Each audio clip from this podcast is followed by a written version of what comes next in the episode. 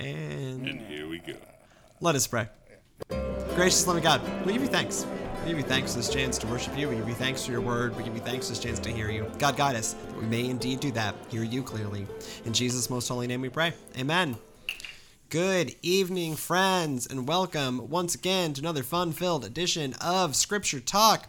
Um, I am overjoyed uh, to be here with y'all. Um, I am overjoyed that V B S happened. I am overjoyed that V B S is over. Woo-hoo! I am so tired.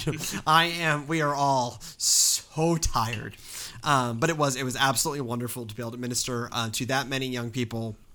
Um, to have, you know, to see so much of the church come together to make it happen. It's an absolute joy, but we are here uh, once again on a Monday evening in our proper time, uh, which we can be for a couple weeks until uh, until Stacy and I set off for U M R M E.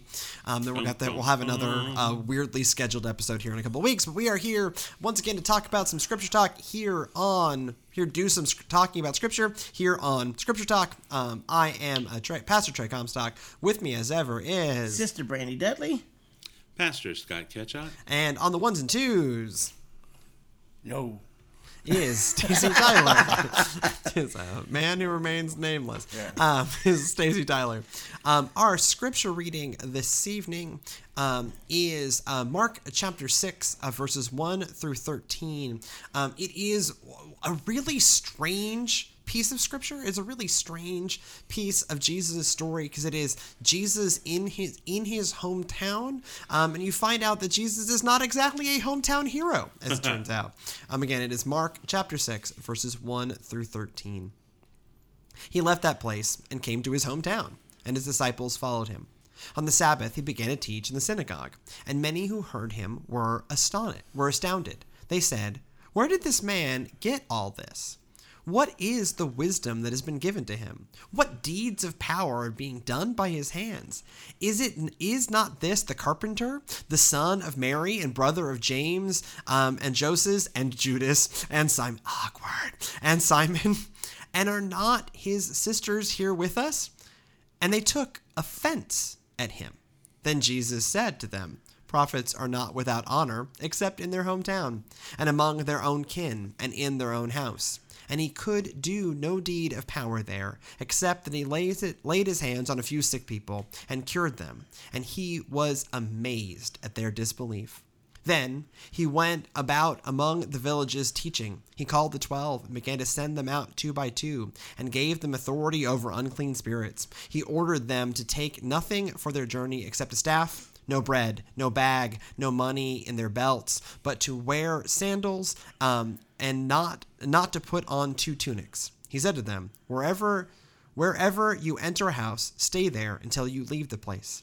If any place will not welcome you and they refuse to hear you, as you leave, shake the du- shake the dust off that is on your feet as a testimony against them." So they went out and proclaimed that all should repent. They cast out many demons and anointed uh, anointed with oil many who were sick and cured them. This sets up a really just a really strange moment.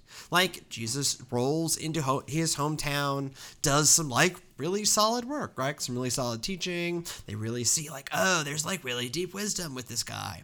And then does some healing, and they essentially run him off, be like, now nah, we know this guy. Is he not? We also get that like weird detail of Jesus's family. Mary and Joseph end up having a lot more kids, and also why is Joseph not mentioned? This is where we start to build out like, is Joseph dead?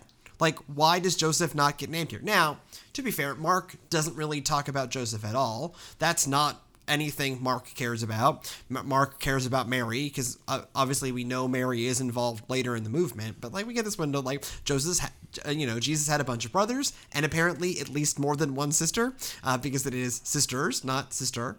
Um, but we see Jesus utterly rejected in his hometown. And then we see Jesus preparing the disciples um, for the rejection that they will face, that the way of ministry is not always one of being accepted and heard and welcomed. Certainly you will be heard some places, you will be accepted some places, it will go well some places, but in other places you need to be prepared, as clearly Jesus is with, in Nazareth, to shake the dirt off your feet and keep going and understand that at some point, if you're being true to God's calling, um, it is on them and not on you. you know, this uh, lack of mention of Joseph here, uh, as you already said, might mean he's already passed. Uh, there's also, culturally, they would generally refer to an individual as a son of the father. Right. Uh-huh. So this could also be another one of those veiled examples, since it's in his hometown, of that talk of whether the illegitimacy of his right. birth yeah, and yeah. from the I've Kansas. So it's just uh, interesting. You see Jesus just taking flack, you know. Right. Yeah, you, yeah. you would think he'd come back as, as you said, you know, the town hero, but you know, you come back and everybody still views you as the little bitty boy running around doing right. whatever. Yeah, yeah. Yeah, they're just hating on him because they'd be like, I remember you when you was a little boy. How you going to learn all this stuff? Your mama and daddy don't they didn't go to school? What What is this? So they're just hating on him. That's all. Yeah, and th- th- there certainly is that. And then again, like we're setting up the disciples for um, that, like they're, you're, you, you, what you have seen me face, you too will face.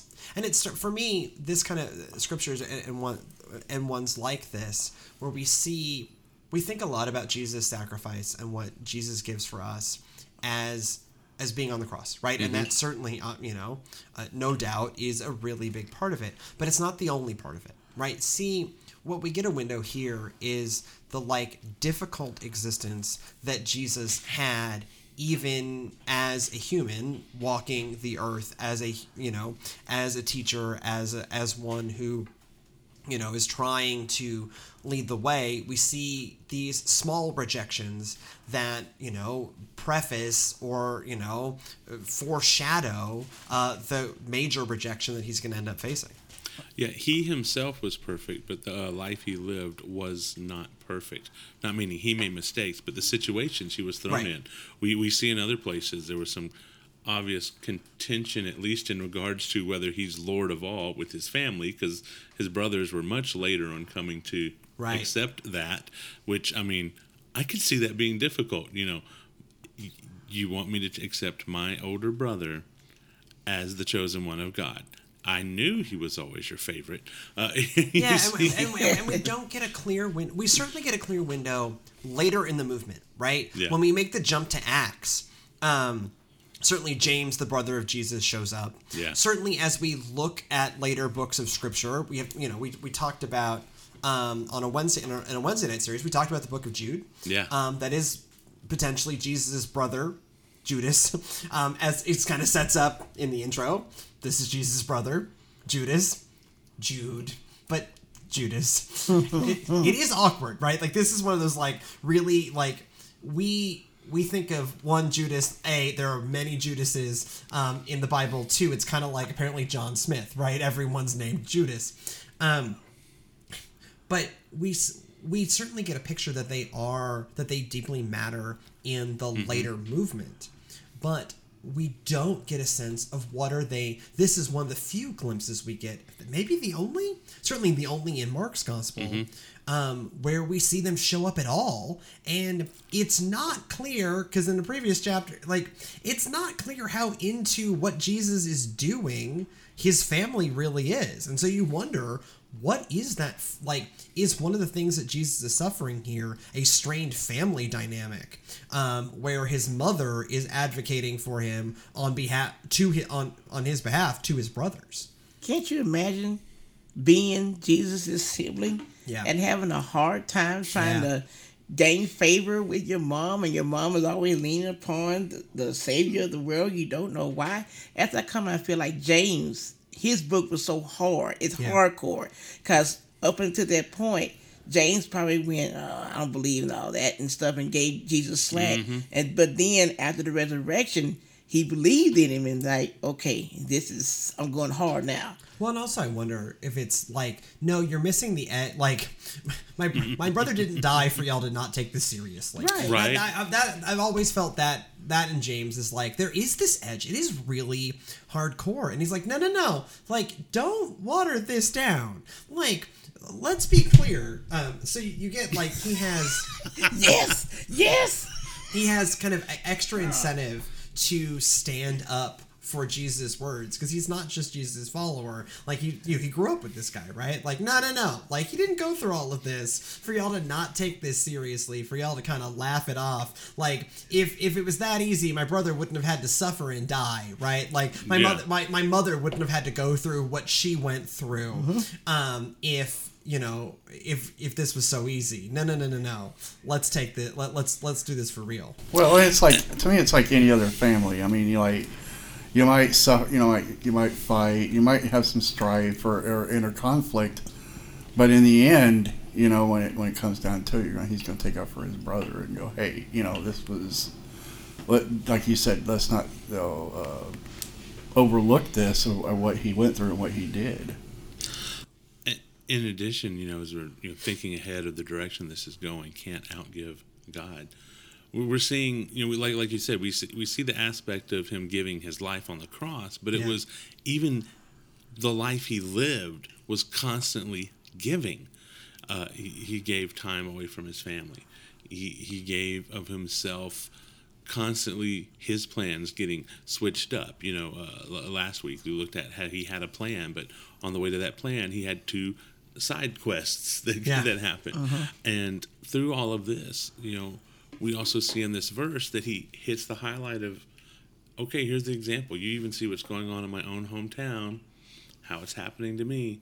So you guys are to go out and you're to be giving of your life, of your time, and of your expectations right. in the same way I have. And yeah, and, and I think that's that's the key point is you don't get to look at it and go, you know, Jesus is not asking the disciples to do something that he himself mm-hmm. uh-huh. has not clearly demonstrated his willingness to do, even as he is saying, you know, kind of, hey, go out there in ministry. Um, you're going to, you're going to, you might face some rejection. You have just seen me face some rejection. It's also like, you know, this can be encouraging, right? Mm-hmm. Like, uh-huh. you know, we, we've talked about this before on this show and, and on Sunday mornings, like, you know, sometimes when you watch Paul and Peter and Jesus experience rejection that anyone else who in their ministry life occasionally like things don't go as well as you wanted to, you can take some encouragement that like, all right, like that happened to Jesus too. Happened to company. Literal Jesus.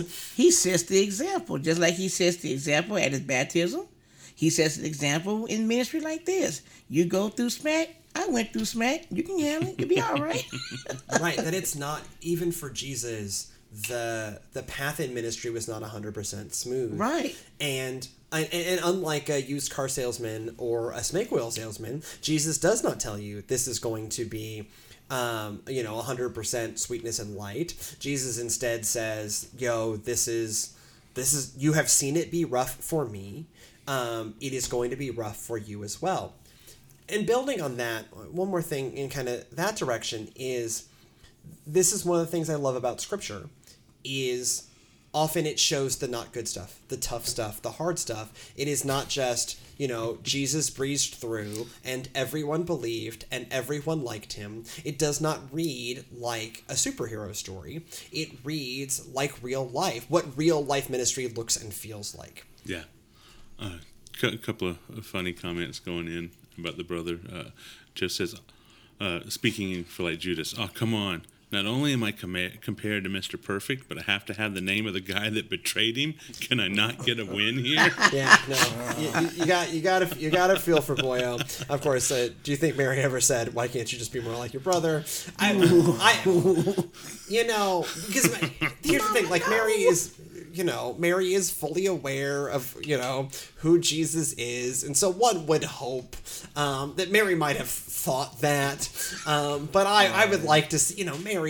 Barry is always portrayed as a very sensible, very wonderful yeah. person. And so I would like to think that maybe Mary could find in herself to not say that to poor Judas. Um, yeah. But yeah, I like uh, two, one Judas, two Judai. What is the plural of Judases? Technically in Latin it would be oh, Judai. Judai. Um, Uh, Joe, it, it's hard being compared um, to what seems like the perfect sis- sibling. Um, your sister broke six records in track um, at the school and two in the state. What can you do? Your sister is outgoing and popular. Why don't you have more friends? Uh, you know it, it takes until adulthood to see their flaws, but Jesus never had flaws. The brothers had to change. Right, like, you see, yeah, yeah. you don't... Um, yeah. you know, uh, certainly um, uh, my brother and I uh, have had a similar dynamic. And um, luckily my brother could, you know, get to a place where he's, you know, very now very comfortable and secure in his life and doing very well. Um, and so that did change our dynamic. And like James and Judas and Ju- well, what are all their names? Shoot, I have, I'm looking was looking right at them. Uh, James, Joseph, uh, Judas, and Simon um, are uh, don't have that, and and the sisters don't have that. Like Jesus is never gonna be. Um, not only is Jesus never gonna have a flaw that you can see in later life, then Jesus dies and literally rises from the dead and ascends into heaven um, as clearly God's child. Like yeah, you got you know on some level you got to feel for them. But you, you also got to sit there and think about this and go. You know, her telling uh, Judas, uh, you know, what would Jesus do? And, yeah, uh-huh. And then, that's when it got started. Uh, yeah, no. Them turning around looking at her going, what would Jesus do, Mom? Really? I mean, come on. Come on now, Mama. What's even interesting, just, uh, just a side note, listen to you list off the names. You have Jesus, James, Judas, Simon. Yeah, right. Simon. So we've milked the J's enough. Yeah, we're moving on. But, uh, yeah, so yeah, it was be, you know, technically it would be Yeshua, Iago. Yeah. Um, Joseph would be Joseph would be Joseph. Joseph. Um, Judas Joseph. is Judas. Um, Simon is Simon. Yeah. Um, anyways, doesn't matter. Right. But but in a, we're joking about all of this, but this is part of what he gave. He he, he gave up this uh, craziness because. I mean, he's out for three years doing this ministry, walking away from his family, um, doing all of this. There was even a point where one of the other places, I think it was in Matthew, that we see the family where they come running up to tell him, yes. hey, your your family's just, here.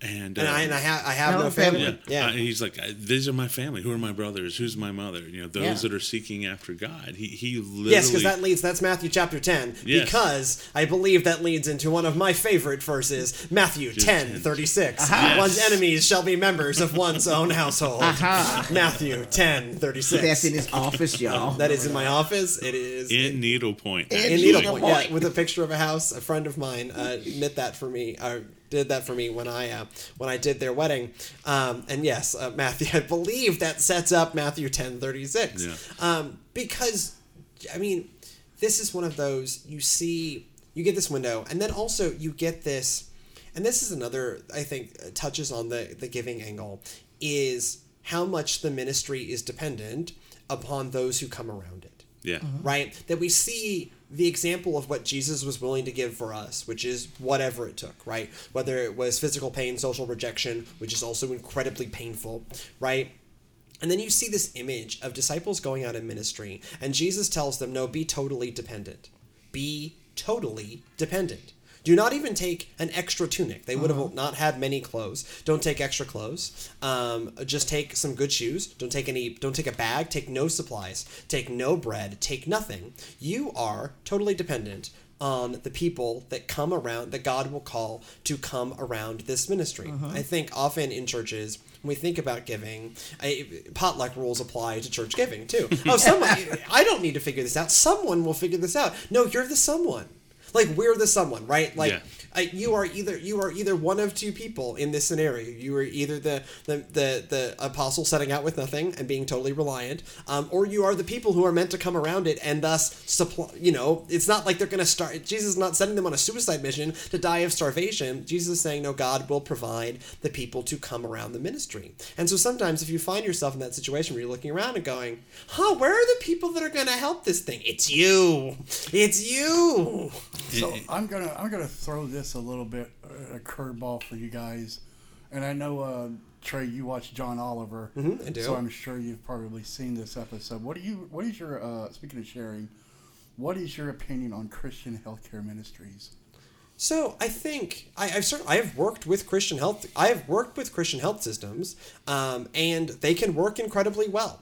Um, it you know like anything else, it is certainly an opportunity. For um, care to be, you know, come through the body of Christ. Uh, one of the things that is done, uh, you know, uh, the Christian health system in Kenya um, is one of actually the largest um, health systems in Kenya. Um, it is one of the best functioning as well, and it saved a lot of lives. Um, you know, we here in the United Methodist Church are connected to Methodist Hospital. Um, they are actually in ministry of the Texas Annual Conference. Um, I had meetings with them a couple weeks ago.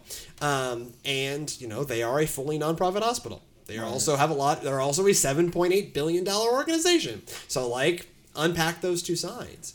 But it is certainly a place where, if run right, like anything else, if run right, if run staying focused on, you know, God's purpose for that ministry, it can be a place where people can experience multiple kinds of wellness, right? Where they can experience physical care and spiritual care all in one.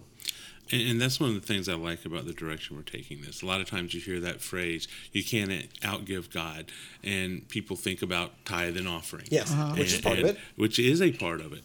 Uh, however, it's not like a, okay, if I write this check, it's like an investment plan where God's going to pay me back monetarily. He does bless us monetarily, but he also blesses us in so many other ways uh-huh. that, that come around it, and there's just no way of outgiving him. He gave the, he gave up his deity to become man to an extent, uh, laid it aside. He didn't really give it up, but he laid it to the side, so he operated as a man and as God. It, it's a mystery. It's uh, literally a mystery. It does yeah. not make sense. It's yeah. okay. but uh, but but he, he he made changes in that, and then went through actual death. Uh, we see him giving of. Uh, finances to people in multiple ways. I hear these stories and, and just of making our time go further and just helping us with wisdom. And, and he always doubles down. I, as I was thinking through these things, I was thinking about David, how, you know, after he had reached a place that his life was a little settled and things are going, and he looked around at his blessings, and then it was moved, he was moved to give back to God. Right. He wanted to build a temple. Now, it wasn't God's plan for him to do that, but because it was in his heart, uh, God even doubled down again and was like, oh, that's so sweet. You want to make, you know what? I'm going to build a house for you that's going to last forever, and out of your lineage is going to come someone that yeah. will sit on the throne. I mean, God, God's like, oh, man, I like that. That's such a great you gave. Let me do you one more. And that's the way he always is. Yeah.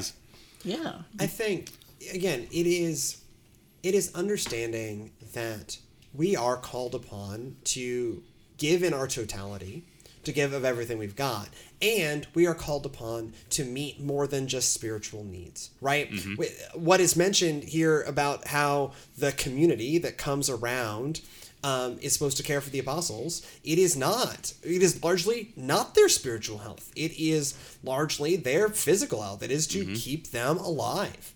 And so there is, you know, I we both don't want to never spiritualize it, but not over spiritualize yeah. it. Uh-huh. And so you end up in a place where the Christian community, the body of Christ, can be an opportunity, if done well, to meet all kinds of needs. And a local church can be an opportunity and can be a place and can be an out that outpost of the kingdom of God that can meet all kinds of needs. The question is twofold, right? Are we willing um, uh, to give more than we think we can? And are we using God's wisdom as available to us to do it well? Right? Um, there's plenty of really poorly run ministries, and there's a lot of really poorly funded ministries, and there's a lot of really well-funded, poorly run ministries, right? You need both those things. Mm-hmm. Um, you need the resources of time and money and, and all of it, and you need, um, you know, to tap into the unending fount of wisdom um, that God offers to us. So I guess to continue what I was saying about the, uh, the healthcare ministries, uh, Oh, John Oliver was talking about how they're not really regulated well or sure. or looked after well. Do you think that maybe uh, we should uh, do that more because it kind of gives well, the, the ones that are doing the the ministries right a bad name, and you know you get and you get stories like, for example, John Oliver, you know, was really crapping on them last night. Sure, I, I think, and but that goes back to I mean that's what I'm saying is.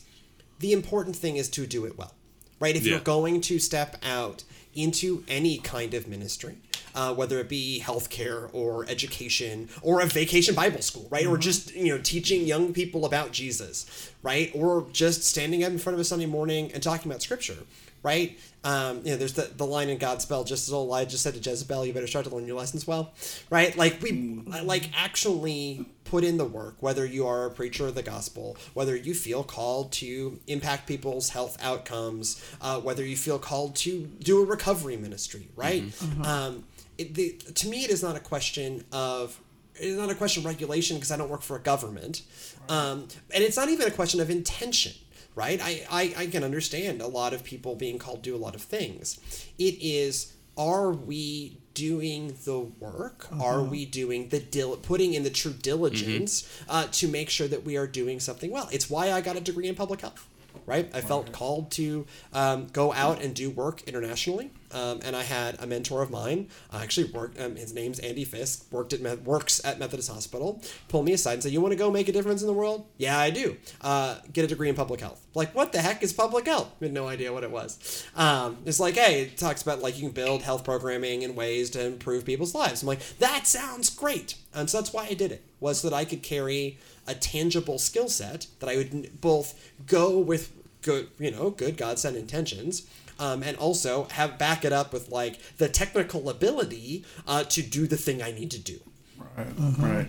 So why do you, I mean? My, I guess uh, the other question I have is, why do you think uh, that Christianity has the, uh, I guess what you call it, the gotcha effect, where all eyes are constantly on anything your Christians do, and people are really ready to jump on it and go, "Aha, y'all aren't doing that right. See, it's well, a bunch of it's a bunch of malarkey." And I, I think I think in some ways we set ourselves up for that um, when we make claims of perfection, when we make claims of our moral superiority, uh, when we act better than others, we set ourselves up for it, right? And and you know, this falls under one of my axes to grind as a theologian, but like.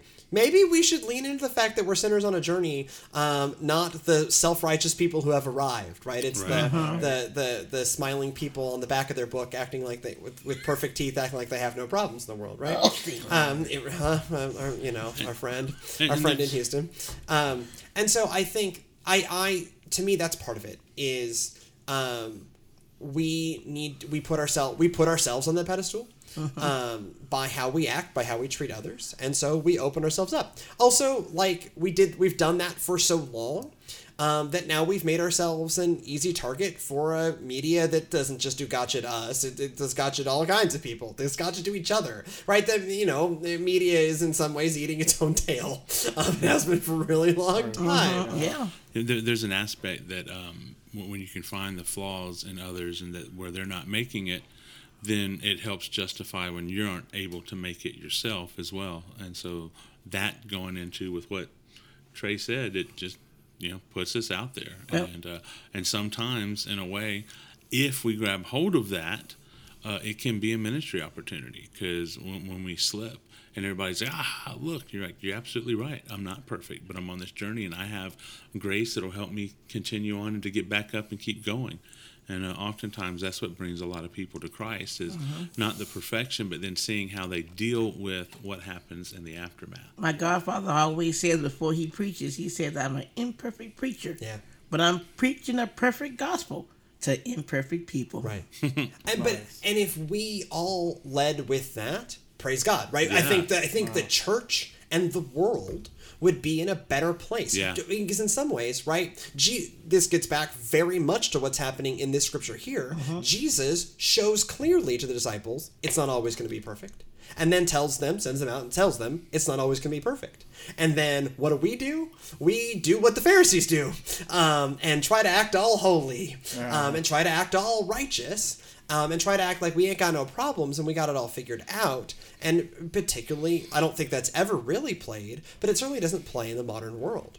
Uh, there's a great comment in from Joe, but if God called out the Pharisees for how much the sacrifice, how much they sacrifice in giving, but encourage us to give quietly, then it is the invest type of giving. Then is the invest type of giving no different than the Pharisees because it has to do with the condition of the heart, right? I mean, in the end, like we give, um, in part because the ministry of God needs it, and in mm-hmm. part because we can find joy um, in giving to the ministry of God, whether we get credit for it or not, right? Um, there are, you know, people who are sent out to do the kind of active ministry, and there's the whole bunch of people who are called around to support it, and it is all of that is meant to be joy, hard-fought joy, uh, but joy. Mm-hmm.